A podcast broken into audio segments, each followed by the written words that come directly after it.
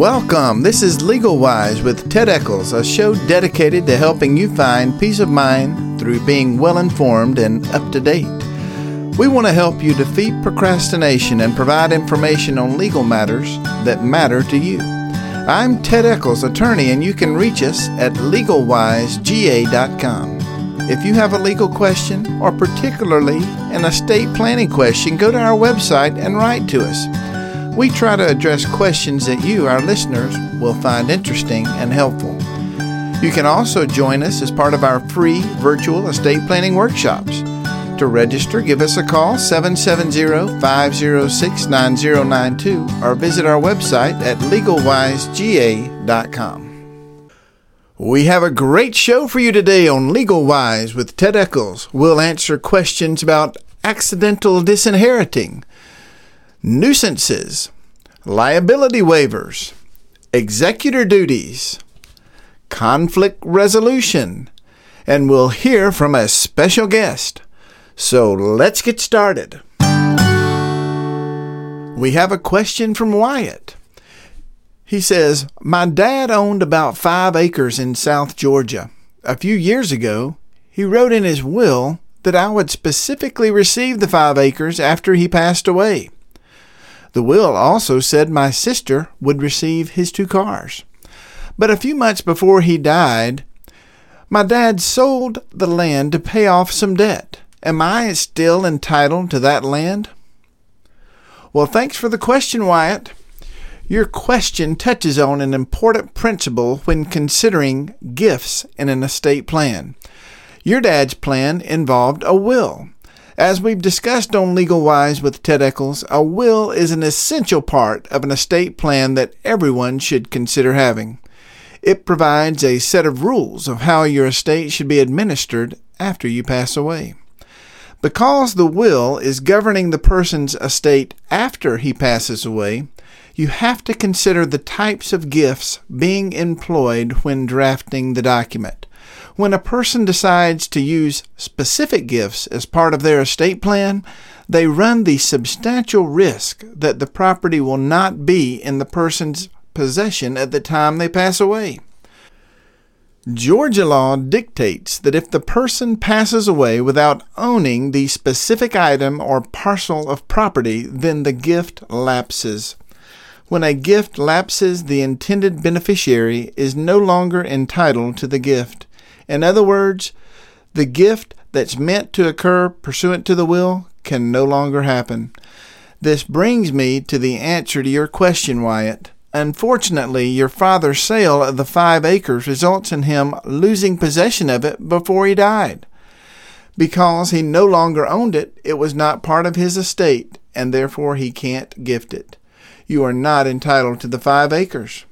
I imagine this is quite frustrating because it sounds like he attempted to even out the value by giving your sister the two automobiles, which she continues to be entitled to receive if he still owned them when he died.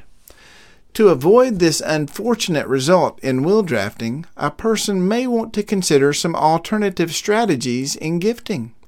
Instead of mentioning particular items to give to beneficiaries, you may want to consider a distribution based on percentages rather than specific gifts, thus minimizing the possibility of accidentally disinheriting someone. So, Wyatt, I'm sorry for the loss of your father. If your sister also believes that you have been accidentally disinherited, she may be open to sharing her inheritance with you. Thanks for the question. You're listening to Legal Wise with Ted Eccles. If you have a question, visit legalwisega.com. Edgar has a question for Legal Wise with Ted Eccles. He says, My wife and I purchased our house on three acres over 30 years ago. Recently, we were walking in our backyard and a horrible odor blew in from our neighbor's property next door. We learned that our neighbor has a huge compost heap constantly producing this disturbing odor. What can we do? Well, Edgar, this is an unfortunate situation because I know you and your wife enjoy spending time in your back garden. The situation with an intrusive odor and sometimes even bright lights or loud noise, these are all generally categorized as nuisances. When folks are victims of a nuisance, like an odor, there are many factors to consider. First, in an agricultural setting or in rural settings, most courts determine that property owners should expect to experience typical environments associated with normal uses of neighboring property. Therefore, for example, when living next to a farm, a property owner should likely expect to hear the occasional bleating of a goat or the lowing of cattle. However, most rural property owners do not expect that a cattle feedlot or an odor producing slaughterhouse is typical for a rural setting. The unreasonable level of toxic smells may very well rise to the level of a nuisance. With the compost pile, a court will likely consider the extent to which the odor practically prevents your use of the property, the impact on your property's value, and your ability to avoid the stench, and whether property like yours is typically used for recreational purposes. If the compost pile is in fact a nuisance, you may be entitled to money damages and an injunction requiring your neighbor to get rid of the odor producing compost pile. An injunction is an order from the court requiring a person to cease engaging in certain behavior. But even if the court determines that the nuisance isn't so severe to justify an injunction, the court still may provide damages. So, Edgar, if after talking with your neighbor about potentially voluntarily alleviating the problem, he still persists, you may want to contact an experienced attorney in your area and discuss the more formal options available for you. Thanks for the question, Edgar. You're listening to Legal Wise with Ted Eccles. You're listening to Legal Wise with Ted Eccles. And we have a special guest today, Morgan Tabb with Tabb Insurance Agency. Thanks for being with us today, Morgan. Thank you, Ted. Appreciate the uh, opportunity. We have a lot of entrepreneurial listeners to Legal Wise with Ted Eccles. What is the most important insurance product to buy when you're starting a new business, Morgan? So it's, it's really going to vary uh, based on what you're doing. Um, that level of importance will be different for a trucker uh, than, say, for an insurance agent.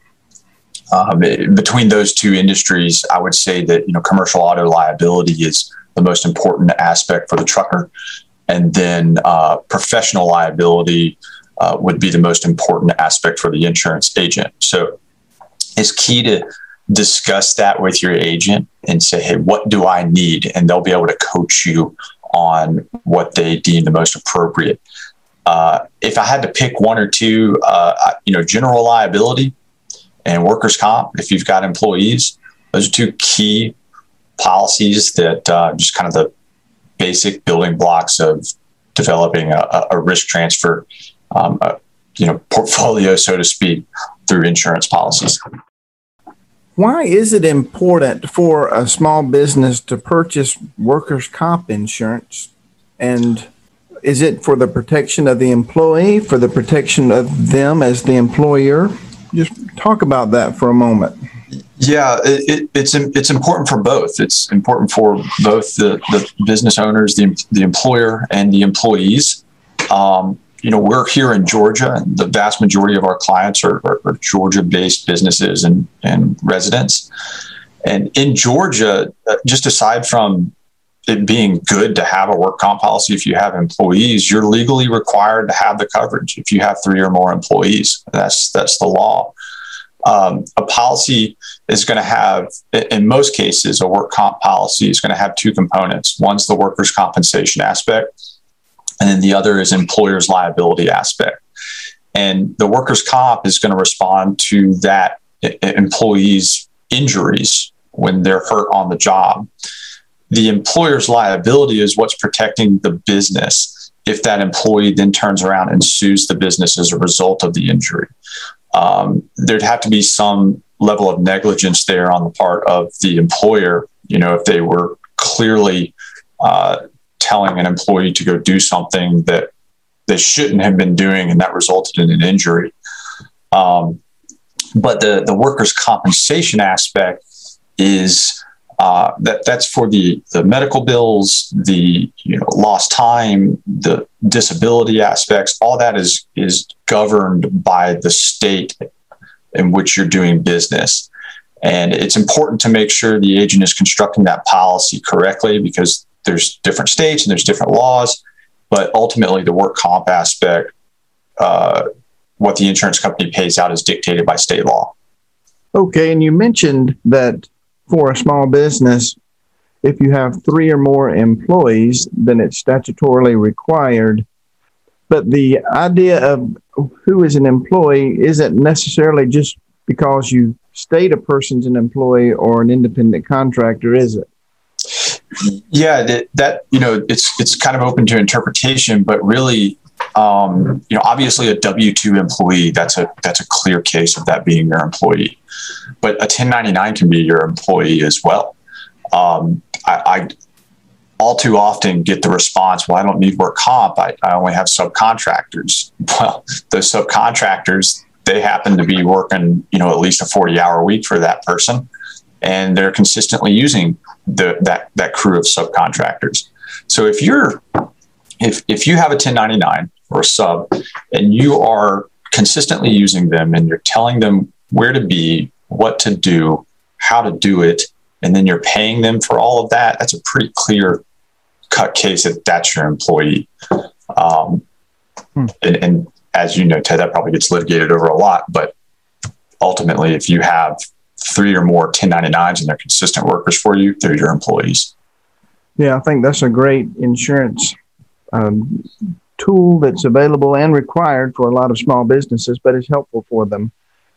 Hey, let's talk about this this thing that's been in the news a lot lately: cyber liability.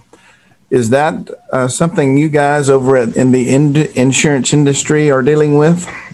Yes, we're we're we're seeing a lot of this, and um, you know, compared to to workers' compensation, it's a relatively new coverage. Um, really, any business out there has an exposure to uh, a, data breach. Uh, cyber liability, what we mean by that is, is that there's a coverage to respond to your expenses as a result of a breach. So if you have to hire a forensic team to come in and try to identify uh, when and where the breach took place so that you can um, find a responsible party, that's your first party coverages of a cyber liability.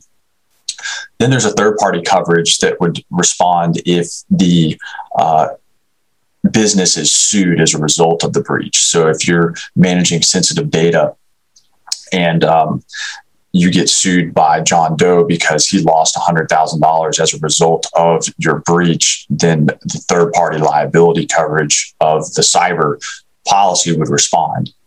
Um, we could get into a little bit of technology errors and omissions too. Now, that's a different coverage, but it plays into this some.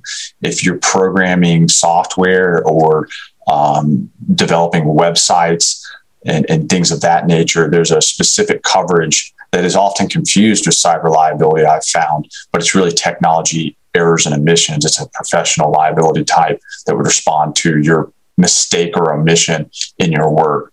Um, but yeah, cyber is a big topic. Um, it's not difficult to get. There's there is a, a, pretty detailed application that the client has to fill out but um, we are dealing with that a lot, and we're, we're, we're seeing claims. I think that that is a an area that that many new businesses may not even think about, and and if you've been operating for a while, you may businesses may have collected client information and storing it on their computers at the shop, and it would seem like that's something that may be it could be one of the most overlooked areas with the business these days. Yeah, it really, it really is. It, and, and which we're trying to get out in front of it and just advise people that this exists. And really, you know, the the people that absolutely 100% need it are the folks that are dealing with sensitive data and have a large, you know, pool of data at their fingertips. That's that's you know, PII or uh, personally identifiable information. Mm-hmm. But also, it can just be that you don't have to have a ton of data. Uh, these policies can respond to a ransomware attack. I mean, they could hold your system hostage to where you can't log in, you can't process transactions, you can't sell goods. Um, you know, manufacturer, for example, they could shut down, they attack you with a virus and then just make your entire system stop until you pay them whatever they're asking for. And there's coverage for that under a cyber liability policy too. Well, I'm, I think that that could be could be very uh, helpful, and for the business that is attacked in that way, that that insurance could be a lifesaver. Mm-hmm. Absolutely. So let's talk about another topic. Um, if if I'm renting an office or a warehouse space for my small business, what type of insurance product do I need to consider? So really, again, it kind of goes back to the nature of that business. Um, into what's going to be appropriate. But if it's a simple business and if you can get a business owner's policy, that is a um, just a, a, well put together policy. It's got a lot to it. It's kind of a you're almost it, it, imagine like buying a, a, combo at a you know a fast food restaurant. Uh, you know, you get the drink, fries, and the burger all in one. That's what a business owner's policy is like. It's it's it's usually reserved for lower risk industries, but there are some companies out there that will dabble in higher risk industries and provide a business owner's policy. But ultimately, you need you know liability coverage for a slip and fall on premises. Um, that's general liability, and uh, your coverage for your contents. Um, you really shouldn't be responsible for the um, building itself because that's a different ownership asset or, or interest, and um, the building owners would have building coverage for that. But uh, even still, your general liability policy is going to have what's called fire legal liability um, or, or, damage to premises rented. And that can be broadened to include more perils than just fire. But if you negligently start a fire it burns a building down, your liability could potentially respond to that. Okay. Well, we've been talking with Morgan Tabb today with Tabb Insurance. Thanks for joining us today, Morgan, and tell us if if a listener has a question, how can they contact you and learn more about Tabb Insurance? Yeah, thanks, Ted. Uh, again, I appreciate you know being involved here. Uh, we are located in Georgia. We, our main office is in Conyers, and we can be reached at 770 483 1800. My direct extension is 32. Uh, we've got a website. You can find us online and Google. And um, you can also reach us via email at info at tabbinsurance.com or Morgan Tabb at tabbinsurance.com. All right, great. You're listening to Legal Wise with Ted Eccles. When it's time for you to buy or sell your next home, look no further than Monica's team with Keller Williams Realty. Through personal interaction and individualized attention, Monica Bernal and her team are committed to helping connect buyers with sellers so that sellers can exit their home quickly and buyers can minimize the time they spend looking for their perfect home. For your real estate needs, contact Monica's team at monicabernal.com. That's Monica, B E R N A L.com. Or give her team a call at 678 790 0516. Bridget has a question. She says, I have recently decided to open a new business where I offer students, youth groups, and corporate teams outdoor activities like archery and axe throwing. I know that I need to obtain written waivers of liability. Does age matter when getting signatures? Well, what a great question, Bridget. Congratulations on your new business venture. You are smart to consider the various legal documents that are needed when starting a new business, particularly when it involves potentially dangerous activities. It is always a good idea to seek the advice of an attorney when drafting legal documents like a waiver and a release. These documents typically inform the participant of the anticipated risk associated with the activity and shield the provider of the activity from liability if someone is hurt. A waiver and release are essential documents for activities like the ones you're offering.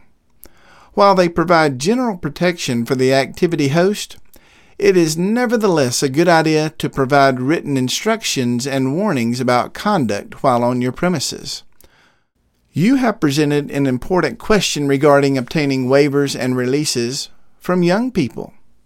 Contracts, including waivers, may not be legally enforceable when signed by someone under the age of 18. Therefore, you'll most likely want to make sure that a parent or guardian signs the necessary paperwork for any minor participating in the activities offered by your business. As an additional word of caution, you may want to train your employees to check IDs to make sure that the person signing is, in fact, an adult.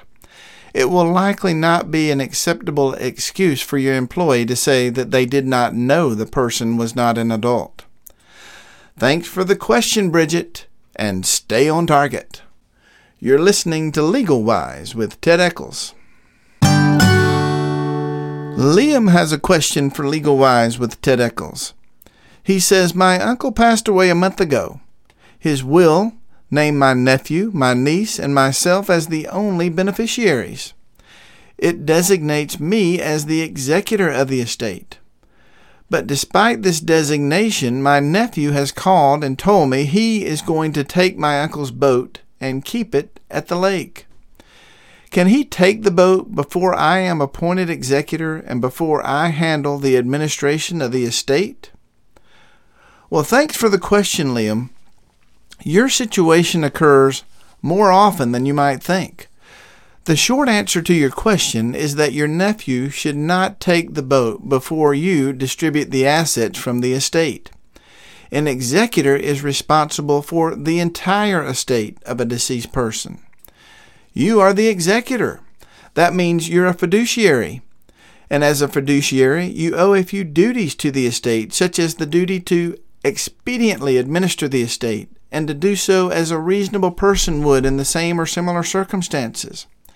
As part of your job as an executor, you have a few ways to treat your nephew's decision to take the boat before you distributed the estate's assets. One choice is to demand the immediate return of the boat.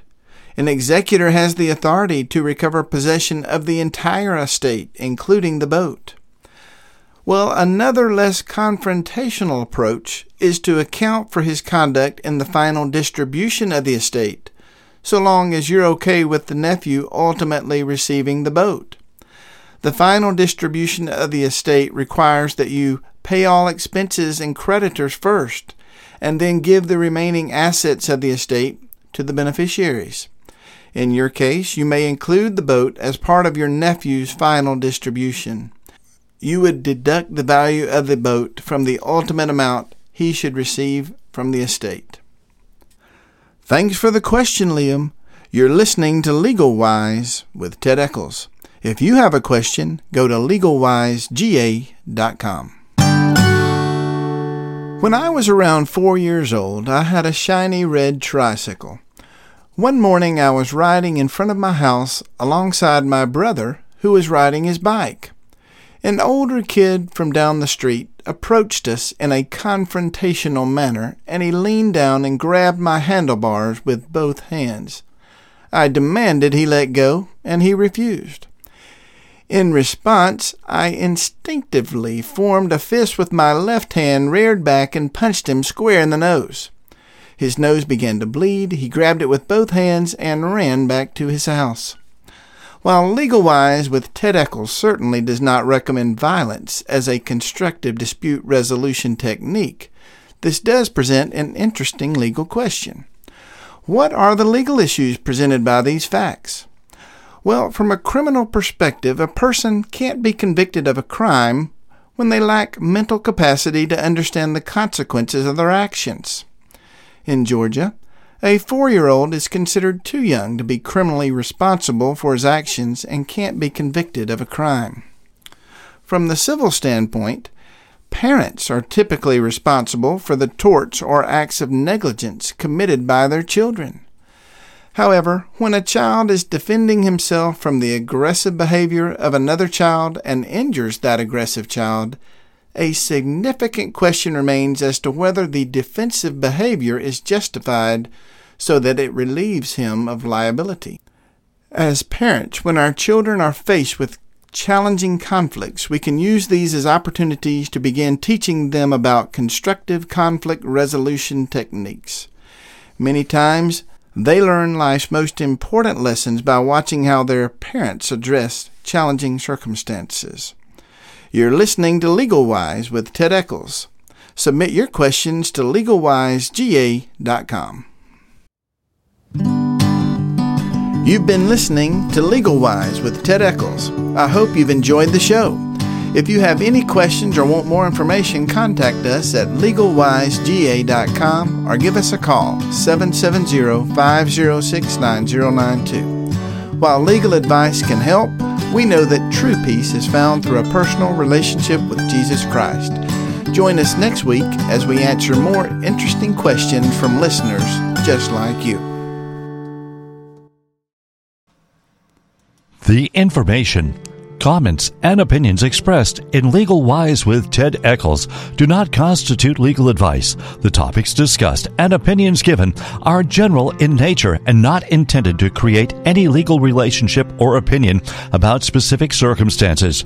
No attorney client relationship has been or will be formed by any communication or legal discussion, and no representation is made regarding your particular legal rights. For legal advice, contact an attorney actively practicing in your jurisdiction.